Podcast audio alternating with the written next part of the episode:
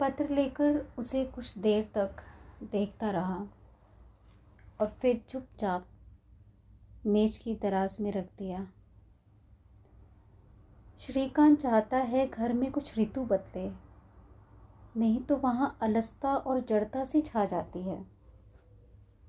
बहुत तेरी बार ऐसा हो गया है कि कमरे में होने पर भी कई मिनट तक उसे सुनीता से कहने का कुछ नहीं सूझा है। और सुनीता भी चुपचाप रही है। तब दम घुट घुट गया है। ऐसा क्यों हो जाना चाहिए? इसका कोई समर्थन, कोई कारण उसके मन को नहीं मिलता। कचहरी जाने से पहले हरिप्रसन्न के लौट आए खत की बात को लेकर श्रीकांत अंदर गया। कहा, सुनीता सुनो हरिप्रसन्न का कहीं पता नहीं है। हमारा ये पत्र वापस लौट आया है। सुनीता ने सुन लिया। वह अपना चौके का काम करती रही और उसने कहा अच्छा। यह अच्छा उसने इस तरह कहा जैसे, यह बात हो गई, मैंने सुन ली। अब आगे भी कुछ कहना है? सुनीता ने कहा, तुम्हें आज कचहरी में देर तो नहीं हो जाएगी? कचहरी जाने में देर हो जाए, यह इच्छा करते भी मैं तुम्हें कभी पा सकता हूँ या नहीं? सुनीता ने हठात कोमलता से कहा, तुम तो बिगड़ते हो, लो कहो, क्या कहते हो? नहीं, मुझे कुछ नहीं कहना है। मुझे कचहरी में देर हो जाएगी। श्रीकांत ने कहा, और वह धीरे धीरे कदम रखता हुआ कचहरी के लिए चल दिया। सुनीता अपना काम करती रही करती रही। जब काम खत्म हो गया, तब कमरे में आ गई। सोचने लगी कि वह तो मुझसे यूँ ही बिगड़ते रहते हैं। लेकिन क्या सच यूँ ही बिगड़े रहते हैं? मैं अपने में क्यों उन्हें बाँध कर नहीं रख पाती? मैंने पिछले दिनों अपने में से क्या खो दिया है कि उनके सामने फूल से खिल नहीं आती हूँ? बात यह है कि पानी बहते बहते कहीं बंद गया है। उसे खुलना चाहिए।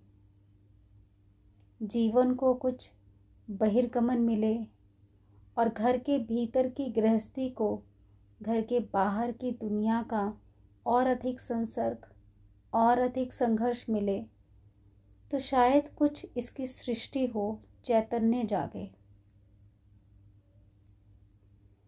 बद परिणाम, बद परिमाण एक ही एक ढंग के रहने से नई समस्याएँ कहाँ से उठेंगी? और जब तक नवीनतर वर्तमान प्रतिपल, नवीनतर परिस्थिति और नवीनतर प्रश्न नहीं सामने लाते हैं, तब तक आकांक्षा और कर्म से भी नव्य बोध और प्राणों में नवस्फूर्ति कैसे होगी? सुनीता पहले अपने घर के निरानंद को हृदयंगम करती है। और जब सोचती है कि यह कैसे हटे तो स्पष्ट रूप में ही वह पाती भी है कि अपने जीवन और घर के किवाड़ खिड़कियाँ खोल दे, खूब हवा आने जाने दे, तभी ठीक होगा। हवा में जो अशुद्ध है, उसे शुद्ध करके परास्त करना होगा। जो शुद्ध है, उसे अंगीकार करना होगा। किंतु हवा को तो इस घर में आर पार बहते ही रहने देना होगा। अस्वीकार और अंगीकरण, दोनों की क्षमता अपने प्राणों में जगानी होगी। और इस प्रकार अपने को और अपने घर को पुष्ट और विशद बनाते चलना होगा। वह सोचती है, अब दशहरे की छुट्टियाँ होने के ज़्यादा दिन नहीं हैं। कहूँगी, चलो कहीं बाहर चलें। और इस बार प्रयाग के कुंभ के मेले में भी ज़रूर जाना चाहिए। मैं समझती हूँ कि दुनिया में इससे बड़ा मेला नहीं होता, और इतना पुराना भी शायद दूसरा मेला ना हो। घूमने से आँख भी खुलेगी और उदासी भी कटेगी। शाम को श्रीकांत के लौटने पर सुनीता ने कहा अब की छुट्टियों में कहीं बाहर चलो। ज़रूर चलो। बोलो, कहाँ चलना चाहिए? कहीं तीर्थ यात्रा पर चलोगी? उसने कहा, कहीं चलो, तीर्थ ही चलो। छुट्टियाँ आने पर वे चल दिए। जगह जगह घूमे। और सचमुच, इससे उनके जीवन में भराव भी आता लगा। उन्हें परस्पर हंसना बोलना अब कठिन न होता है। मिलकर परामर्श करते हैं, योजनाएँ बनाते हैं। दुनिया में बाहर आकर एक को दूसरे की आवश्यकता की कीमत लगती है। संयुक्तता का स्वाद घर से बाहर मालूम होता है। घर में जब सदा, घर में जब एक सदा ही दूसरे के सामने उपस्थित रहता है और जब उन्हें परस्पर के अभाव को अनुभव करने का तनिक भी अवकाश नहीं होता, तब एक के दूसरे में दिलचस्पी स्वभावतः फीकी सी पड़ती जाती है।